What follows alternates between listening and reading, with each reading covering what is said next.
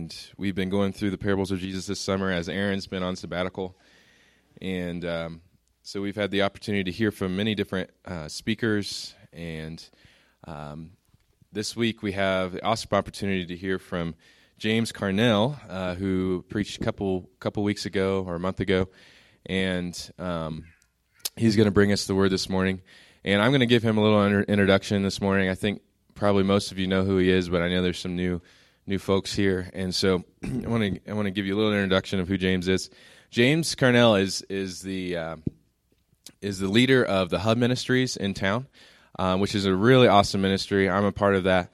Um, it's a youth ministry um, to the whole community of Estes Park. It's supported by seven different churches in Estes Park called the EMA.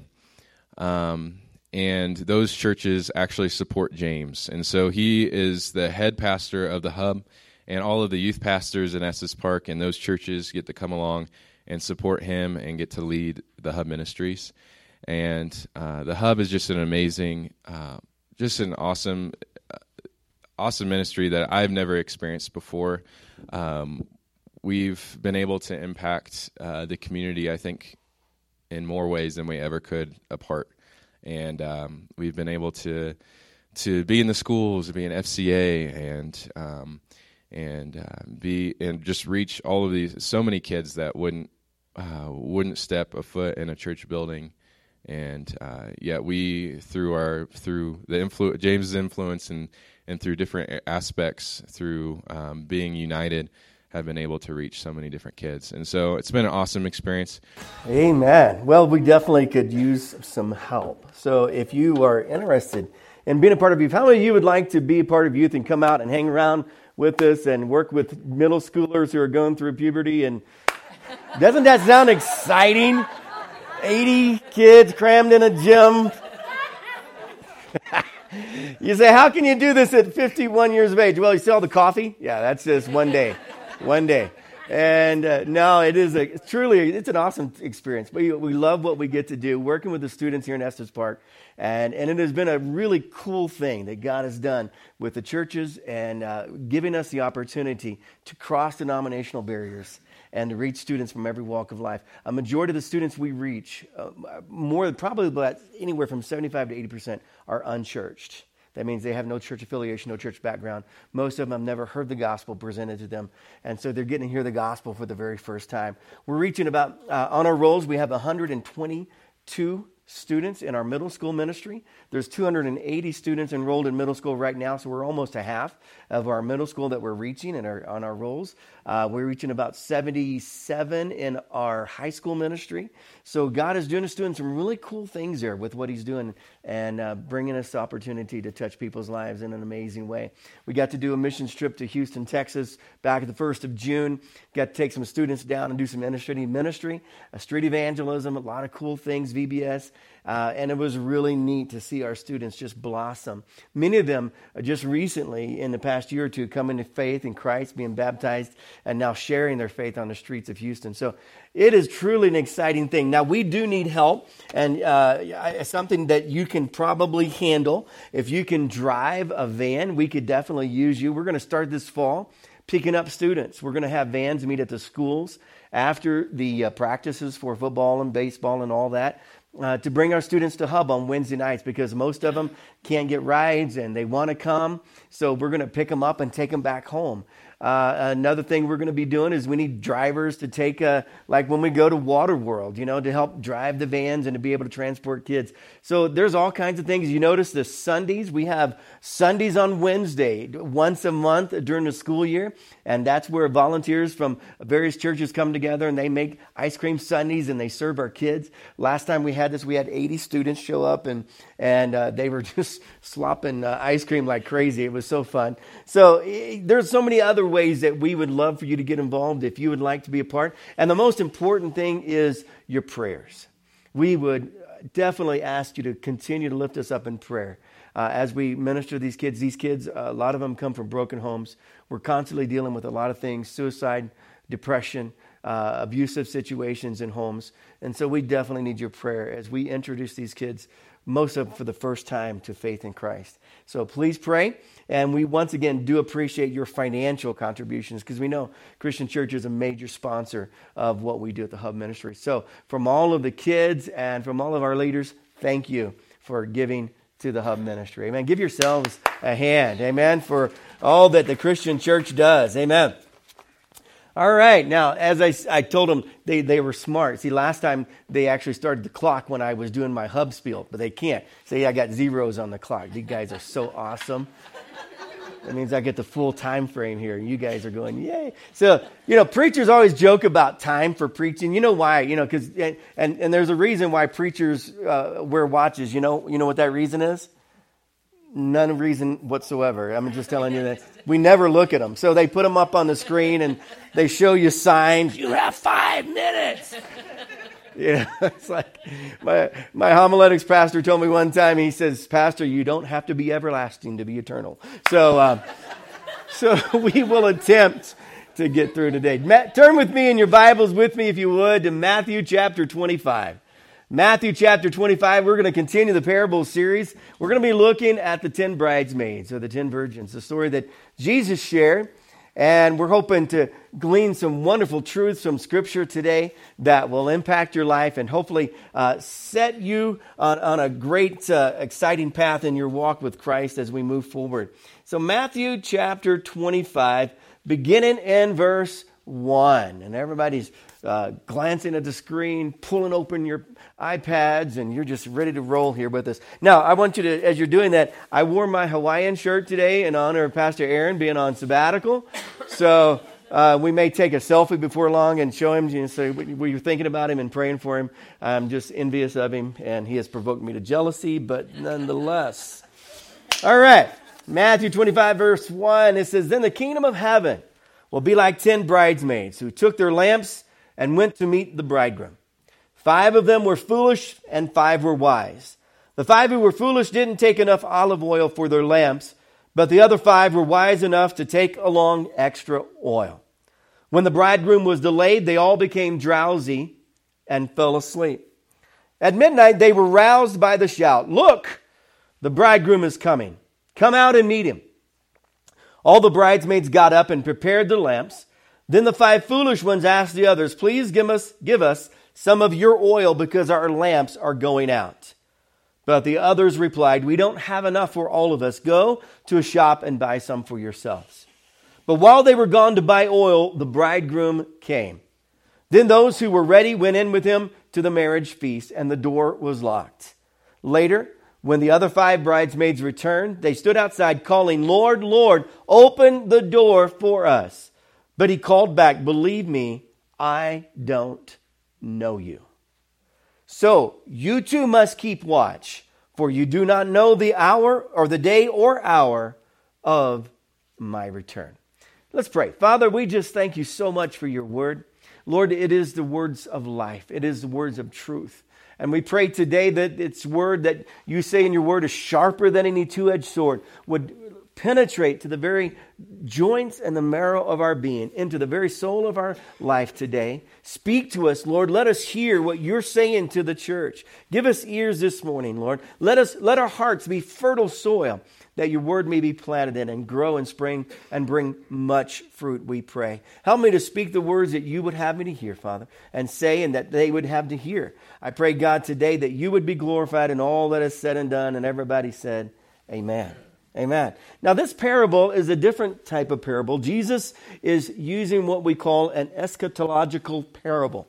Now, that is a big term for meaning end time events. He's basically telling, talking about in Matthew 24 and Matthew 25, the signs of his return and the signs of his coming.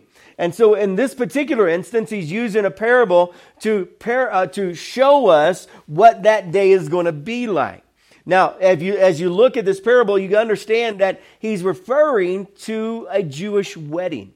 Now, for those of you who don't understand uh, and have never researched it, it's a very interesting thing because there are so many parallels between the Jewish wedding and between Christ's return. Now, I'm going to give you, as I, as I told the group on Thursday night, I'm going to break a three week teaching on the Jewish wedding down into five minutes. Are you ready? Okay, here we go. So there's different aspects of the Jewish wedding, and all of them relate into the New Testament and into the return of Christ. Let's look at this. The first aspect is called the Shidduchin. And the Shidduchin is uh, the selection of the bride by the father. That's when the father chooses whom his son is going to marry. Now, how many of you parents think that's a great idea that we should be able to choose?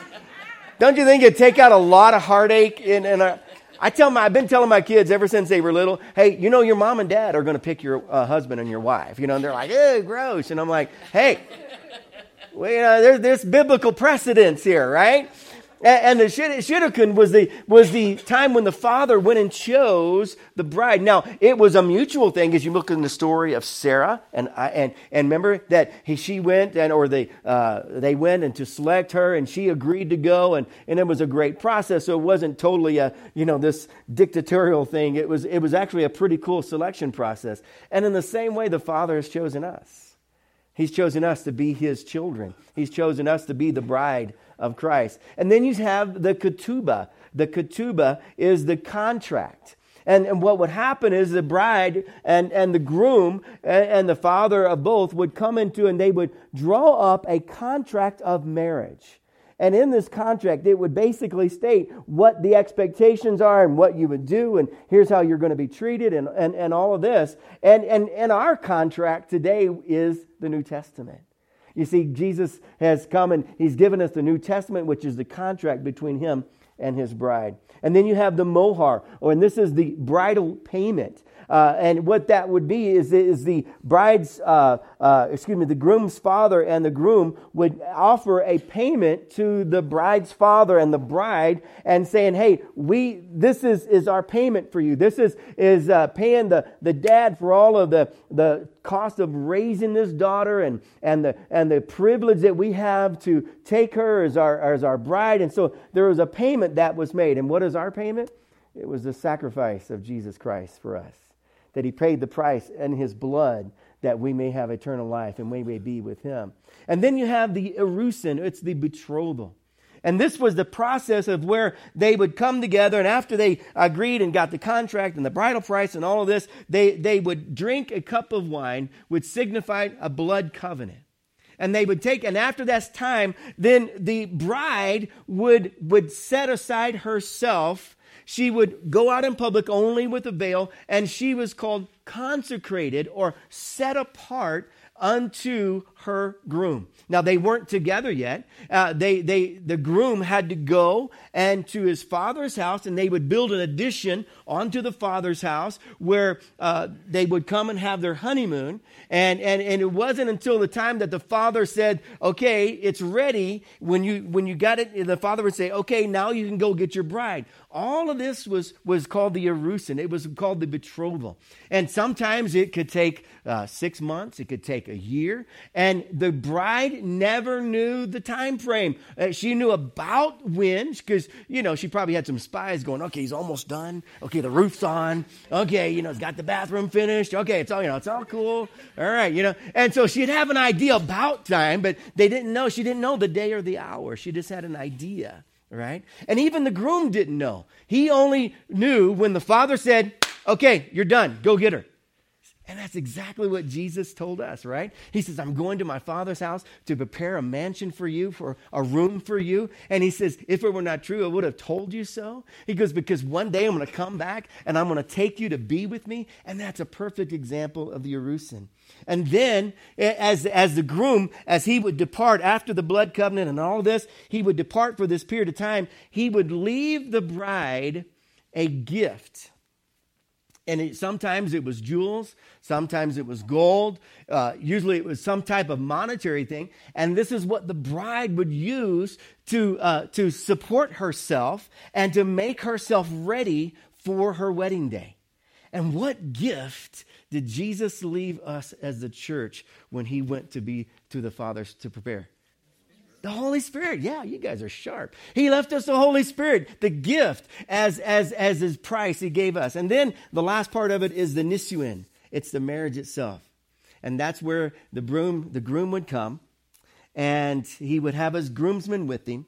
The father would say, Go get your bride. And they would then march, and usually it took place at night because it was always a sense of expectancy and, and, and, and, and, un, uh, and, and surprise, if you will, for the, for the bride. He wanted to make sure she was expecting him. And so they, he would gather his grooms and they would march through the streets and all of a sudden they would sound the shofar with a loud blast and they would say, behold, the bridegroom cometh. And that would be the clue for the bride to go get her makeup on, you know, get herself all doodadded up, you know. And then the bridesmaids would light their candles because usually it happened at night and they would lead out into the streets where they met their groom and then she would go to the, his father's house. Isn't that a cool analogy of what Jesus has promised us. Well, now, now you have a background for this parable. So I want to I want to touch a few truths tonight that I hope hope today, excuse me, that I hopefully you can you can glean from this because I believe that there are some things that God wants us to get a hold of. And he tells us in there that we need to be prepared. We need to be alert. We need to understand the time in, in which we live. So, the first thing that I'd like to bring out, the first point is this that we all get tired sometimes in our walk. We all get tired and we get weary. You notice that it said that while they waited on the groom to come, that they all fell asleep. All of the bridesmaids fell asleep. Now, it's, it's, there was five foolish and there was five wise, but yet all of them fell asleep. And, and, how many of you have ever would, would just bear witness with me today and say, you know, in my faith walk, there's sometimes where I become weary. There's sometimes where, you know, I don't feel saved. Hmm, anybody? Anybody at five o'clock when the alarm goes off, you feel saved? The other night, the other night I'm, I'm, I'm sound asleep and, and I must have turned over and my our new kitten, uh, I, my, my daughter's cat, um, decided at that time she was going to jump on my face and claw my eyes out in the middle of the night. Actually, probably that's not what she was doing, but that's what it felt like. In the middle, I get claw marks in my eyeballs and I'm screaming, ah! You know what? At that moment, I really didn't feel saved. I felt like killing the cat, you know, uh, but I didn't. I withheld. But there's times in our life when we, in this faith walk, where we become weary in well doing. We become tired. Sometimes it's a result of hurts or wounds that we've experienced in our walk. You know, there, uh, the church sometimes can, uh, can, can hurt those that are its members. Um, you know, I heard a story one, I heard an illustration one time that said the uh, Christian army is the only army at times that ba- bandages the dead and buries the wounded. You know, we, we can sometimes be very, very critical and hurtful and judgmental and harsh with other believers if we're not careful. And, and so there's times when we become weary in well doing. We become, we become tired and we, we've fallen asleep and we just want to take a break. We just want to, to go and chill a little bit. You know, and God, I don't, I don't really feel like going to church. I don't really feel like being, you know, with all these people. And we have to be careful and be on guard not to get caught up with wounds and hurts and cares of this life that we have fallen asleep to where we're not engaging and doing what God has called us to do. Isaiah 40 gives us an illustration in verse 28. I love this passage of Scripture.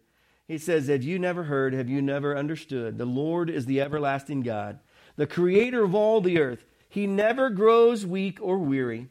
No one can measure the depths of his understanding. He gives power to the weak and strength to the powerless.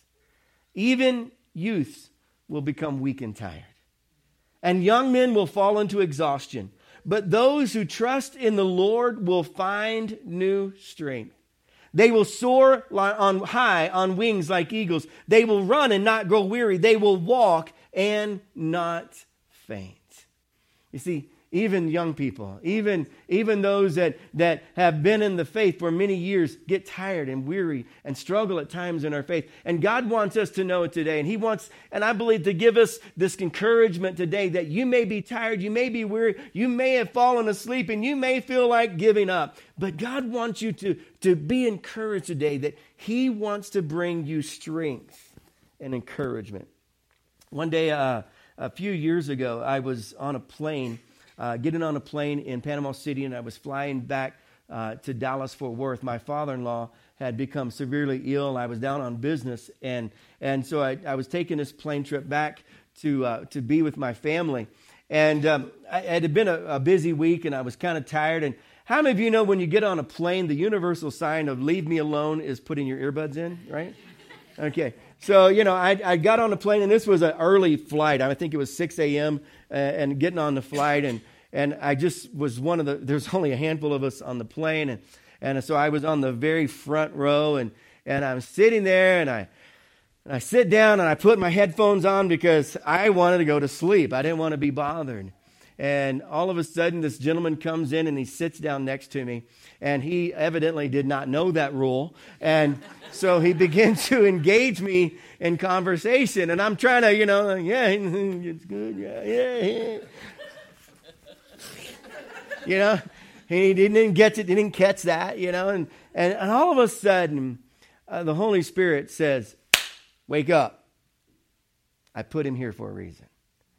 And I began to talk to this gentleman, and he began to just pour out his life of everything he was going through, of the hurts, and his daughter that he was struggling with. She was a drug addict and an alcoholic. And, and, and as we began to talk, and the stewardess was right there, and, and all of a sudden, the Holy Spirit just, you know, there's times as, as, you know, Christians, we just try to just do the minimal.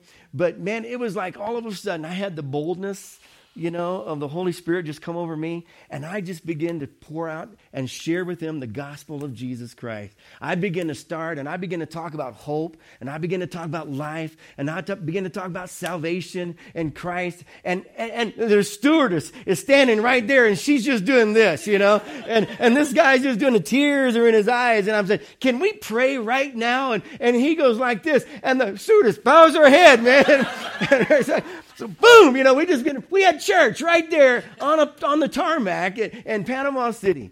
You see, sometimes we're weary and we're tired, but church, let me tell you something. Let's let's wake up and do what God has called us to do when He's called us to do it. Amen. And let's be let's be ready. Secondly, there is no such thing as enough oil.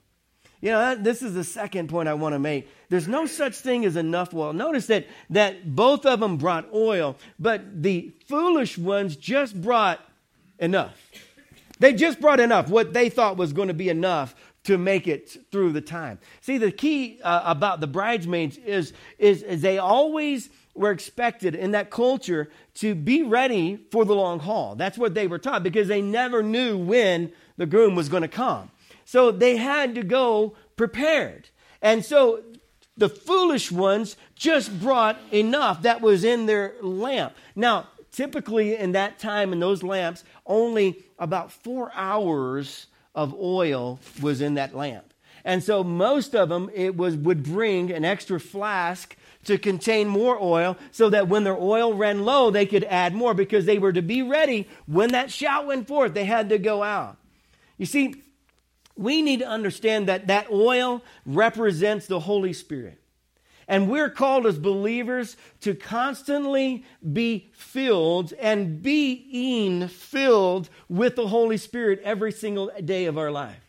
You know, it's not like a one shot will do you. You know what I'm saying? It's an ongoing thing. Ephesians 5:15 says, so it says, "Don't be drunk with wine because that will ruin your life. Instead, be filled with the Holy Spirit." And that word filled means an ongoing process that every day of your believing life as a follower of Christ, you're allowing the Holy Spirit to fill you and to flow through you. You see, we're not a reservoir. We're not a reservoir we're called to be an outflow of Him, to be filled and to be poured out, to be filled and to be poured out. Jesus tells us that we're to, uh, we're to in John 7 38, that we're to have rivers of living water flowing out of us. And, and you know what? To have rivers flowing out, we've got to have what? Rivers flowing in us, right? And that means that we need to position ourselves to constantly allowing the Holy Spirit to flow in us and through us to reach the world that God has called us to reach. You see, church, if God expected that uh, as Christians that we just get saved and that's it, then He probably would have just taken us to heaven at that moment. But see, he's called us to do a job, and that's to what? Preach the good news, to share the gospel, to reach the lost and the hurting with the good news of Jesus Christ. And to do that, we can't do that in our own strength. We need his spirit in us. We need to be full of his oil, of his Holy Spirit, to allow it to flow out of us. You know, so many times as Christians, we, we take that little mentality of just enough, okay?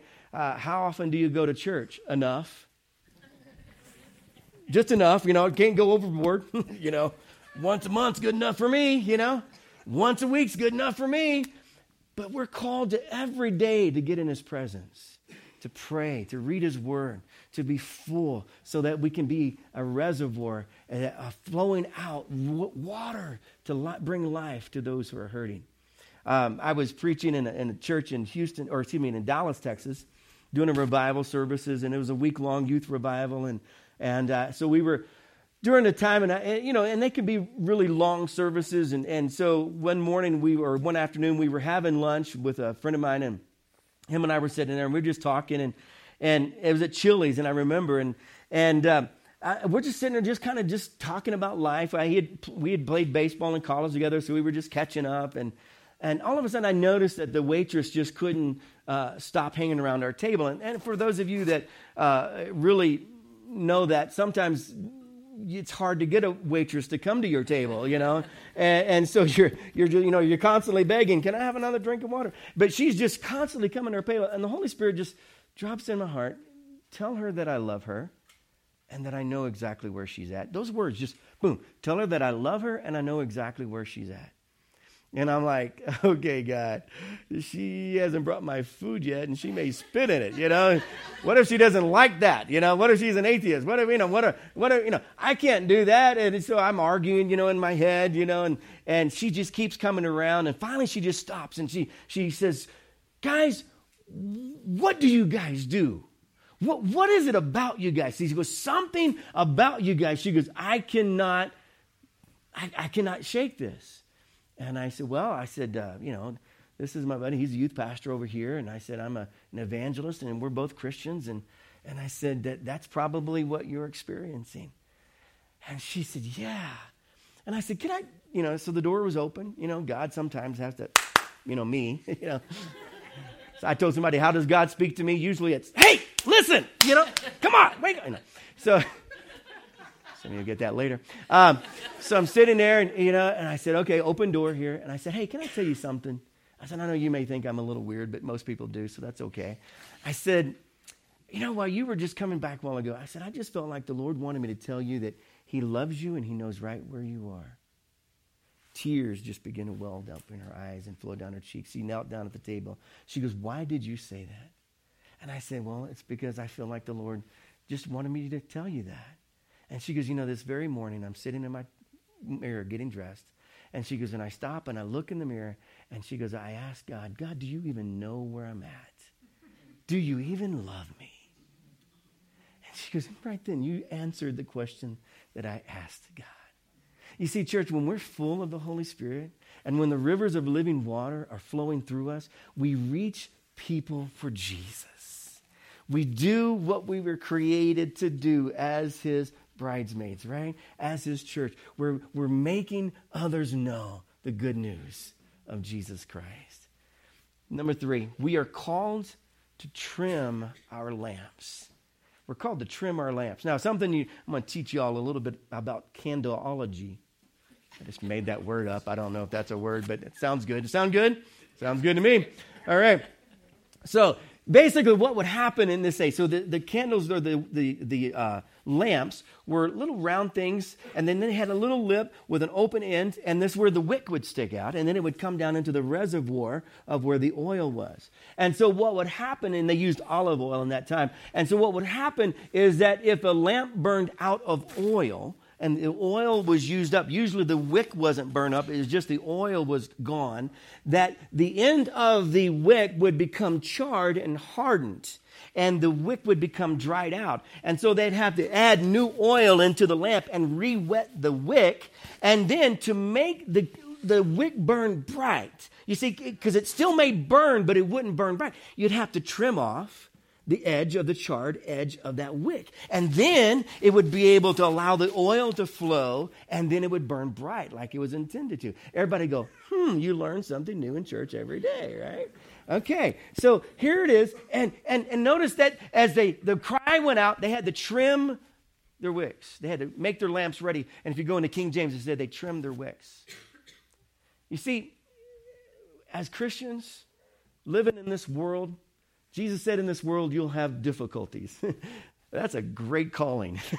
Praise God. Yes. Let's sign up. Okay. You know, it's like, you know, when Paul got saved, you know, remember he told him to go and Ananias is going to pray. He says, and he will tell you all of the things you must suffer for my name's sake. Praise God. All right. You know, great calling. Thank you, Jesus. Why not? How? Here's a yacht you're going to have. No. So, this, this life is difficult. And as Christians, many times we get burned. You know, we get burnt out. We get tired. We, we get weary. And, and, and sometimes, if we're not careful by the cares of this life and, and even by dealing with other Christians, sometimes we get charred and we just say, you know what? I'm kind of done.